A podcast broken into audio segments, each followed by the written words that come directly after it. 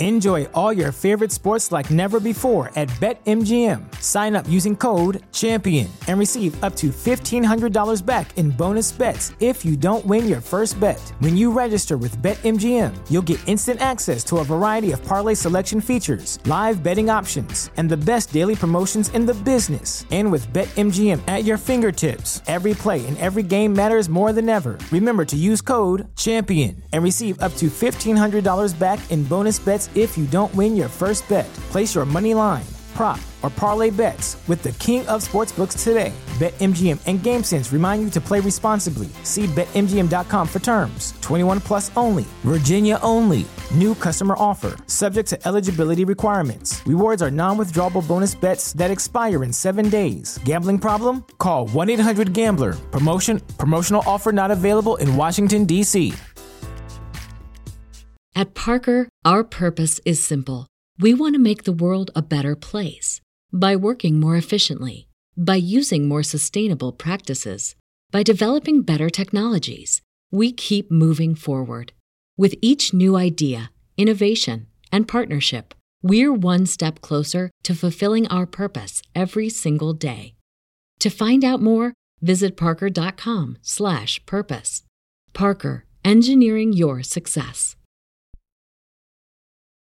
Tired of the everyday routine? Ever dream of a life of romantic adventure? Want to get away from it all? We offer you Escape.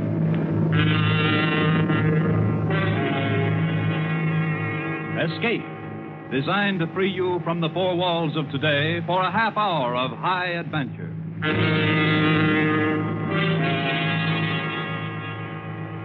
Tonight, we escape to a murderous conflict of greed and passion aboard a coastwise tramp steamer headed for Central America as John and Gwen Bagni tell it in their exciting tale, Maracas.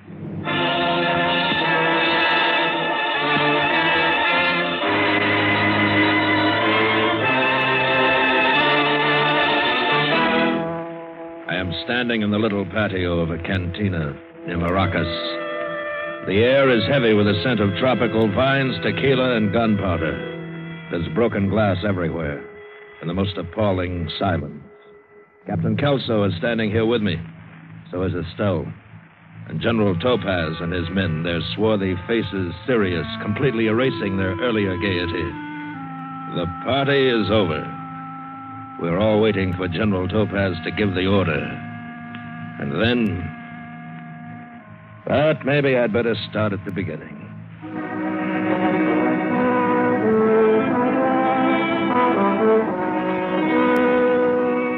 I know now I should never have taken the berth as mate on the Bruno. She's a coastwise tramp out of San Diego, but at the time I figured working under that loudmouth, sadistic, slave driving Kelso was better than the seaman's mission. They were carrying a cargo for Santa Gordo and two passengers. From the beginning, the voyage spelled trouble. For one thing, we weren't long out of Dago when we ran into the blow. I wasn't too concerned about it, but I went to notify the old man purely as a matter of routine. I found him sprawled across his bunk, his mouth open, snoring. There were a couple of empties on the floor and another in the basin. Captain Kelso. Hey, Skipper.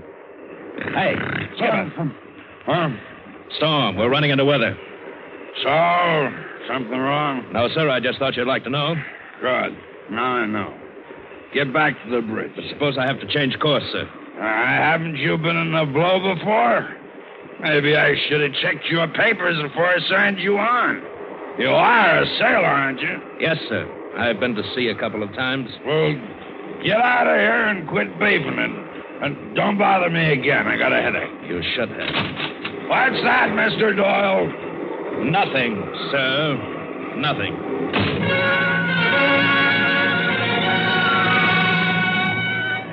Back in the wheelhouse, I watched the well deck below disappear completely again and again beneath the angry white water. And then, if I didn't have enough on my mind, it was the passenger, George Miley. I hate passengers. They don't belong on freighters, always underfoot, always asking fool questions. And Marling was no exception. But what was worse, he was also the shipper of all that cargo in number two hold. farm equipment from Marling and Gavin, Los Angeles. Mr. Doyle. So we had orders to be polite to him. Mr. Doyle. You shouldn't be running around the ship in this kind of weather, Mr. Marling. You'll get yourself hurt. I want to see the captain. He's not here, sir. Well, where is he? He's in his quarters asleep, sir. Asleep in a storm like this? Tell the captain I want to see him. I can't do that, Mr. Marling. I'm a personal friend of Captain Kelso's. He'll see me. Sorry, but he left strict orders not to be disturbed for anything. But the sea is wild. It'll bash my cargo to bits. Your cargo is all right, sir. Now, why don't you just go to your stateroom and relax, huh? Young man, when I want to discuss my business with a mate, I'll call you. When I want to talk to the captain, I mean exactly that. Now get in. If he's asleep, wake him. Wake him nuts. I'd rather kick a cobra out of his bed. Go wake him yourself. I will. And I shall also report you for your insolence. Yeah, do that.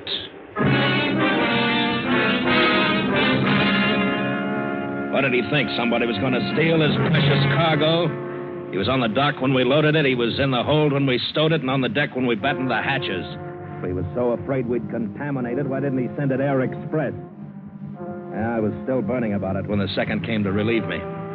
Went down to the galley to have a cup of coffee. Yanked the spigot of the coffee urn so hard that hot coffee splashed in and out of the cup and all over my pants. Oh! I spun around so mad I saw red. Yeah, I saw red, all right. A shining red page boy bob. And underneath it, a mocking face. And about a 110 well distributed pounds. There were only two passengers on board, so that made her Mrs. Miley. May I have a cup of that? What? What? Coffee. oh, yeah. Yeah, sure, sure. Do I surprise you that much? I, no, no. As a matter of fact, I just thought that. Yes, I know. Everybody thinks that. If they meet George first. And if they meet you first? Then I warn them about George. Oh? Was he very unpleasant? Well, he got a rise out of me, if that's what you mean. Yes, he does that to people. What did he want you to do? Stop the storm? You know him better than I do. I don't think you like me. I'm sorry. I, I've got something else on my mind. Oh, don't be so serious. I was only kidding you. So? So? It's going to be a long trip? Excuse me, Mrs. Marling. I've got to get back to the bridge. Everybody calls me Estelle. What do they call you? They call me Doyle, Mr. Doyle. Excuse me. Oh, Mr. Doyle. Yes. I hope I haven't rushed you.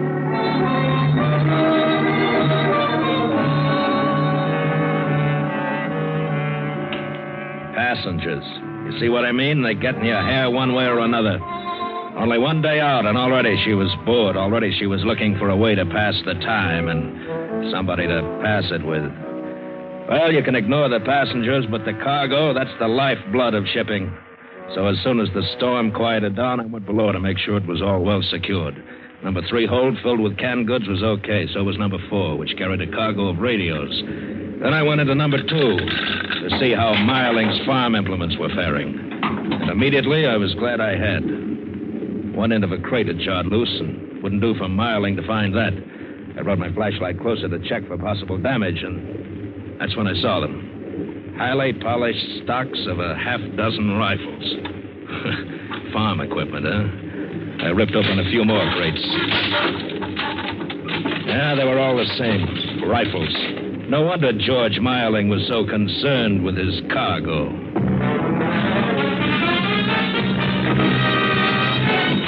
Captain Kelso. I told you to keep out of here. You know what we're carrying in number two hold? Sure, cargo, farming equipment. Well, the only digging it'll be doing is for graves. What do you mean? The crates of rifles Marling's transporting. What are you doing in number two hold? Listen, Kelso, I signed on this ship as mate, but when it comes to carrying contraband, that's something else. The cargo's listed on the bill of lading as farm equipment. As far as I'm concerned, that's what it is. Understand, Mr. Doyle? Yeah, I understand. What's your cut? What are you talking about? Uh, Kelso, you're just unsurprised enough. How much are Marling and Gavin paying you? If you got something definite on your mind, spring it. All right, I will. I want my share. Why, you. And if I don't get it, I might be unhappy. I might talk to the wrong people. Like, say, port officials. Why, you punk. What do you think you are? Get out of here. Get out Get before. that straight, Kelso. If I'm going to help carry trouble, I'm going to get paid for it. And you can tell that to that jerk Marling. Why don't you tell me yourself? Uh, all right, Marling, so you hurt me. Well, it wasn't my fault. He was snooping around the hold, Mr. Marling. I didn't know anything about it. Naturally, you didn't. You were asleep, drunk. He's a meddling fool. He had no Don't right. to- upset yourself, Captain. Huh? There's enough profit in my cargo for all of us. No reason why we can't let the man share with us, now is there? You're making a mistake. Why don't you let me handle him? You had that opportunity, Captain. We'll do it my way now. And what's my share? Your way. We'll talk about that. I want a third. A third? Oh, you are greedy. no, I'm afraid we can't let you have that much. Why not? There are already three of us in the deal. My partner Gavin in Los Angeles, myself, and the uh, good captain here. All right, then I'll settle for a fourth. How about, shall we say, uh, $3,000? Oh, you're really off your rocker. That hold is loaded with those crates. You better take it, Mr. Doyle.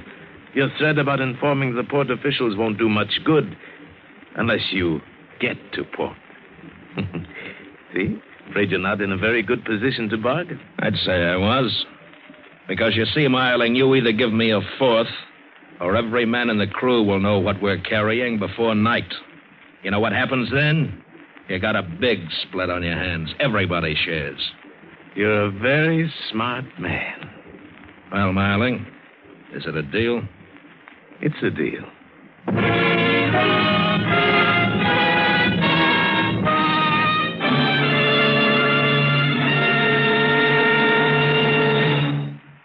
In just a moment, we will return you to Escape. There's a fellow who makes a nice little thing singing popular songs, fellow named Crosby, Bing Crosby. Then comes another fellow named Frank Fay and begins to analyze the words to the songs this man Crosby has been singing. Is it justice? Well, who knows? But it's one of the funniest sessions on the air if you heard their broadcast last month. Frank Fay will pay Bing another visit tomorrow night on Bing's regular Wednesday night CBS show. Bing Crosby, Groucho Marx, Burns and Allen, Dr. Christian. They're all Wednesday night stars on most of these same CBS stations. And now we return you to Escape and the second act of Maracas.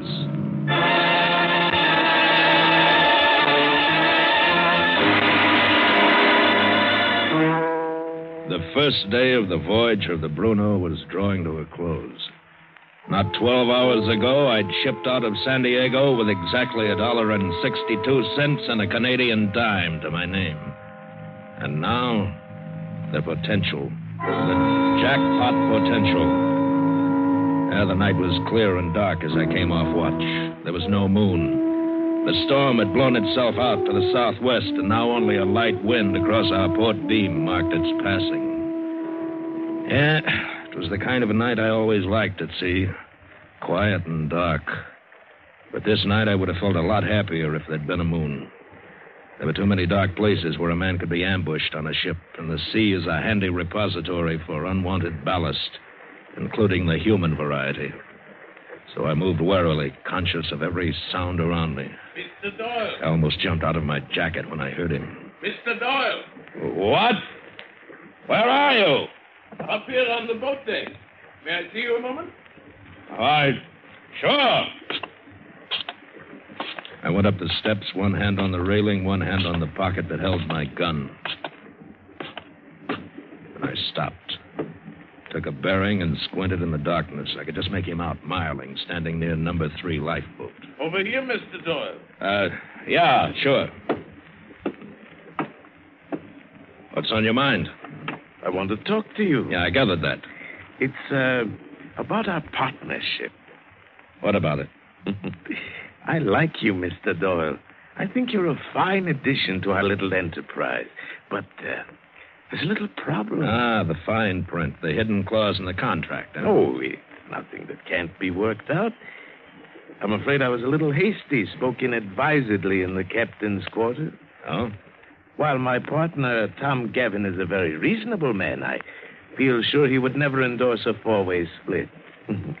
you know, there's a lot of overhead to a proposition like this. It isn't all clear profit. Get to the point, will you? Isn't it obvious? We have one too many partners. One has to be liquidated. Which one? That's a decision I'll leave up to you. Captain Kelso wouldn't hesitate to do it to you if I gave him the chance. That's a charming idea, but no thanks. I'll run your guns, but you handle your own liquidation. Then I'm afraid you leave me no alternative, Mr. Doyle. What? Keep your hands up and be good enough to move back. Hey, now, wait a minute. Get over there between the lifeboats. I hadn't even seen him reach for a gun, yet there it was, pointing into the pit of my stomach as he forced me backwards between the lifeboats where there's no railing. If only I could get to my gun, I'd have a shooting chance. I didn't know what the sound was, but it startled Marling just enough for me to pull my gun and hit the deck. His bullet went miles, mine found its mark. But he'd made the choice for me murder or be murdered. And I'd have to explain it. I wondered what I would tell them, but nobody saw it. Maybe nobody even heard it. Maybe I could just keep my mouth shut. Maybe the wind had carried the sound away. I moved quickly across the boat deck and stumbled over a davit crank handle. This must have been the cause of the sound that startled Marling. This was the thing that had saved my life. I stooped down to pick it up and became conscious of something else. A foot. A foot in a spiked heeled sandal. Mrs. Marling. She stared at me without expression. I didn't know how long she'd stood there in the shadow of the ventilator. I tried to bumble out some kind of an explanation of how it had happened, how it wasn't my fault. I didn't know how much she'd seen, but I stopped abruptly when I heard him coming up the ladder, bellowing like a bull. Who's up there? What's that shooting about, huh? Oh, it's you, Doyle. What are you. Miss Marling, what are you doing up here? Where's Mr. Marling? What happened? George had an accident. He fell overboard. What? He was drunk. He didn't know what he was doing. He would have killed me if Mr. Doyle hadn't happened along and interfered. Yeah, but I heard shots. That was George. When he lost his footing, his gun went off. Twice? Yes, twice. I suppose you'll have to make some kind of a record of this in your logbook. Yeah.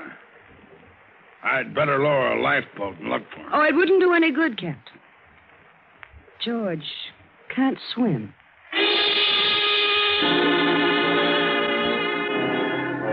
I watched Kelso walk away. I knew he didn't believe any of it. The minute he was out of earshot, I turned to her. What did you lie for? Why didn't you tell the truth the way it happened? What do you care? You're in the clear. I don't like the way you did it. Well, it's done, so forget it. You ought to be grateful to me. What for? I saved your life. How do you think that thing got on the deck, that handle? You mean that That's you... right, I threw it. George would have killed you if I hadn't. Hey, wait a minute. That means that you wanted him dead. Earlier tonight in the galley, I thought you were just passing the time with me. I thought that you. You thought what? Let's just say I did you a favor and you did me a favor. Now we're even.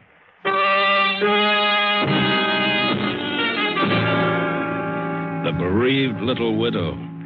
She made that sea scum Kelso look like a choir boy. I don't know what she had in her vicious mind, but it wouldn't be good. Not that it made any difference to me. I had only one interest, one interest only, my share of the loot. Now that Marling was dead, the split should be bigger. And then I remembered. I'd done a stupid thing. I'd ripped open quite a number of those crates in my hurried inspection of the cargo, and I hadn't crated them up again. Those shiny rifle butts were visible. We couldn't risk port officials seeing them.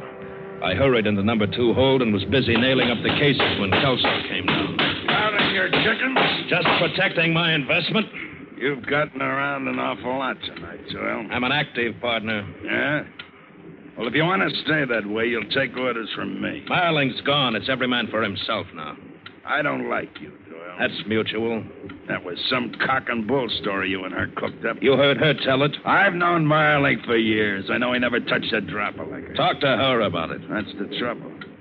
I can't prove a thing. But you watch your step, Doyle. Don't you get any idea you can cut me out like you could cut him out? Yeah, well, I'm going to watch you too, Kelso. I'm going to watch you, You close. can quit fighting over it, boys. There isn't going to be any money to split. What? The cargo's already been paid for. Tom Gavin collected for it in Los Angeles before this ship ever sailed. Marling told me it would be paid for at the end of the run. Marling promised. me- George promised a lot of things. And George isn't here. You never intended for him to reach the end of the run. Is that it, Mrs. Marling? Oh, oh, smart. boy. You and Gavin had a cute little thing cooked up between you, didn't you? And I stepped in and washed your dirty linen. You haven't anything to squawk about. You're alive, aren't you? And neither have you, Captain. You'll get paid for the freight. Freight? For that measly amount, I took a chance on losing my license and my ship? Freight? I ought to. Keep away from me! All right, leave her alone. I said, shut up. If she thinks she's going to get away with it. Shut up! Now listen.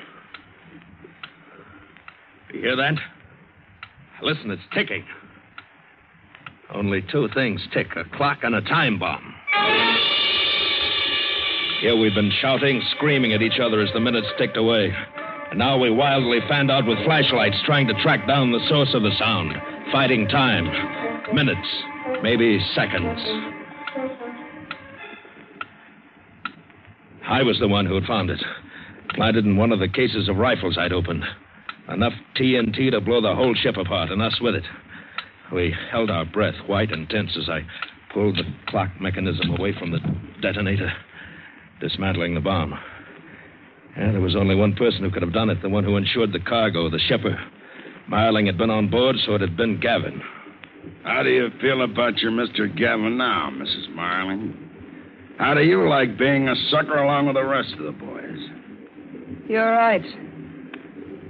I'm the biggest sucker of all. No wonder Tom was so sure George would never come back. And do you know how he roped me in? With the oldest cliche in the world.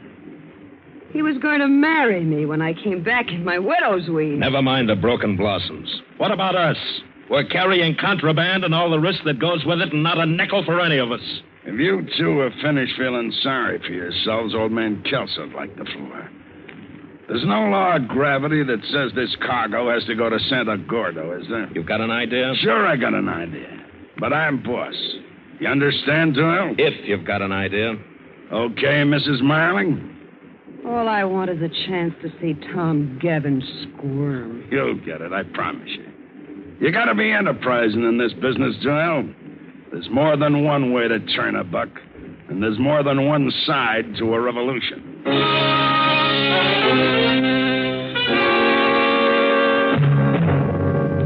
Like Kelso said, no reason why our cargo should go on to Santa Gordo. There were others who wanted and needed rifles, the guerrillas. And what was more important, they had plenty of money, gold.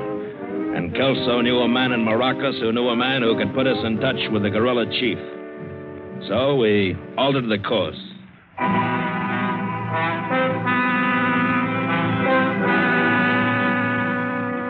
Ten days later, we steamed through the Gulf of Teresa and entered the obscure little Bay of Maracas. Estelle, we were partners now. I dropped the Mrs. Marling. Kelso and I, three ill assorted people, went ashore to make the rendezvous. We walked up a steep, winding hill to a little cantina. And just as Kelso had promised, his friend's friend had made the contact. All we had to do was wait. Yeah, it was a hot night, so we sat in the picturesque little patio. And then we heard them. First, it sounded like a roar of thunder from over the horizon. And then it took form. First, a boisterous cloud, and then distinct shapes. Horsemen, a dozen or so, shooting and whooping as they galloped up. A gang of renegades, unshaven, sweat-stained, each fiercer looking than the other. All wearing cross cartridge belts, sombreros, and sporting firearms of assorted caliber and make.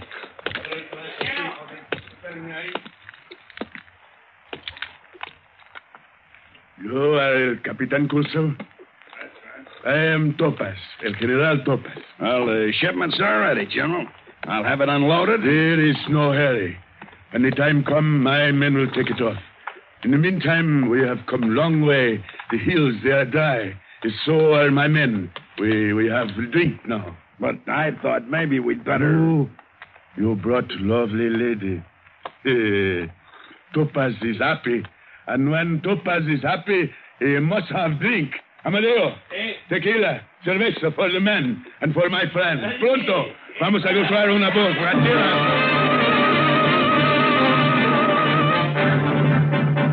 I've never seen so much liquor consumed so fast. Tequila and cerveza, a violent combination. And it had a wild effect on them. The more they drank, the more uncontrollable they became. Shouting and shooting glasses with coffee at the cobblestone parapet. We began to have an uneasy feeling.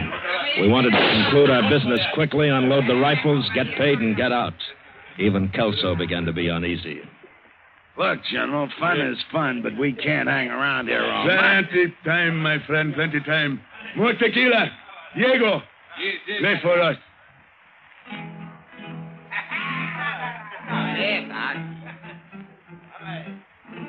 Senorita, is this not nice? Eh, you you are lucky. Music, moonlight, and topaz. Please, General, Captain Kelso is right. You should send for the cargo. You think so, eh? All right, all right. Mario, Chalo, get the men. Unload the rifles. You, you are happy now, senorita? Descansate, lindita. We, we have drink, no? No, I. Oh, you, you think Topaz drink too much, eh? Amadeo, hold the bottle up. Eh, I, I must be drunk. I hit the bottle, not the cork.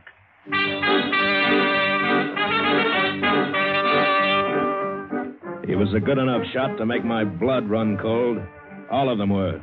The more they drank, the better their aim. General Topaz was having a riot and swam with a cannon of 44 shooting gourds on the post. And it was a relief when the cases of rifles began to pile up. And suddenly, the general's mood changed. He was bored with his marksmanship. Bring me one. I want to see how good the gringo's guns are. One of his men ripped open a crate. General Topaz grabbed a rifle, held it in his hands, inspected it, and threw it violently at me. What? This, this joke? You make fun with Topaz? Open them all! His men literally tore the tops off dozens of crates with their fingers. And I told cold in the pit of my stomach. I hoped it had been a mistake, but it wasn't. It was a grim joke. For Gavin hadn't meant that cargo to go through, so he hadn't wasted real rifles on it. He'd sent case after case of dummy cargo. Oh, they were rifles, all right, good enough to fool me down in the hold. If only I'd taken one out, examined it, I might have discovered in time that they were phony guns that would never fire a shell. Cheap pot metal imitations with highly polished pine stocks. Great stuff for kids under a Christmas tree, but not quite good enough for General Topaz. General Topaz is important man. I have important war. And for this you pay. Mario, Diego, Nino, Chado, Amadeo, Cano, un gran tiroteo para estos canallas.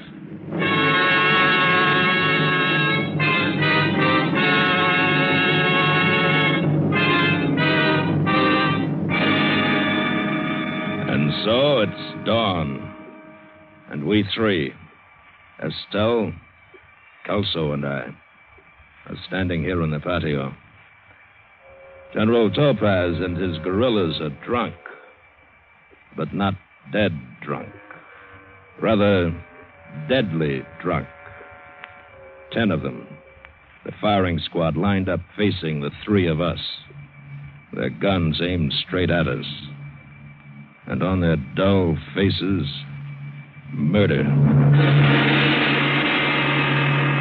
The general, with his flamboyant sense of drama, raises his gun just as the first rays of the sun streak through. Listo! He has a sense of the drama, General Topaz, but no sense of humor. Apunten! If it weren't so final, it might be funny. A double, double cross. Fuego!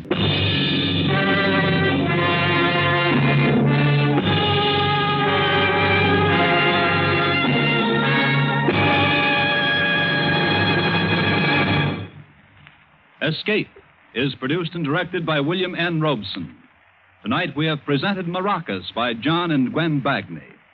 Featured in the cast were Bill Conrad as Doyle, Ted DeCorsia as Captain Kelso, Joan Banks as Estelle, Paul Frees as George Marling, and Juano Hernandez as General Topaz. Special music was arranged and conducted by Del Castillo. Next week. You were on a schooner in the South Seas, and dead ahead lies the island of Falota and the most desperate man of this lawless region. You have never seen him, but you have sworn to kill him.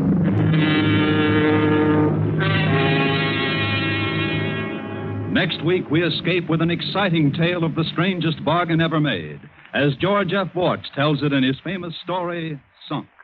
Goodbye, then, until this same time next week, when once again we offer you Escape.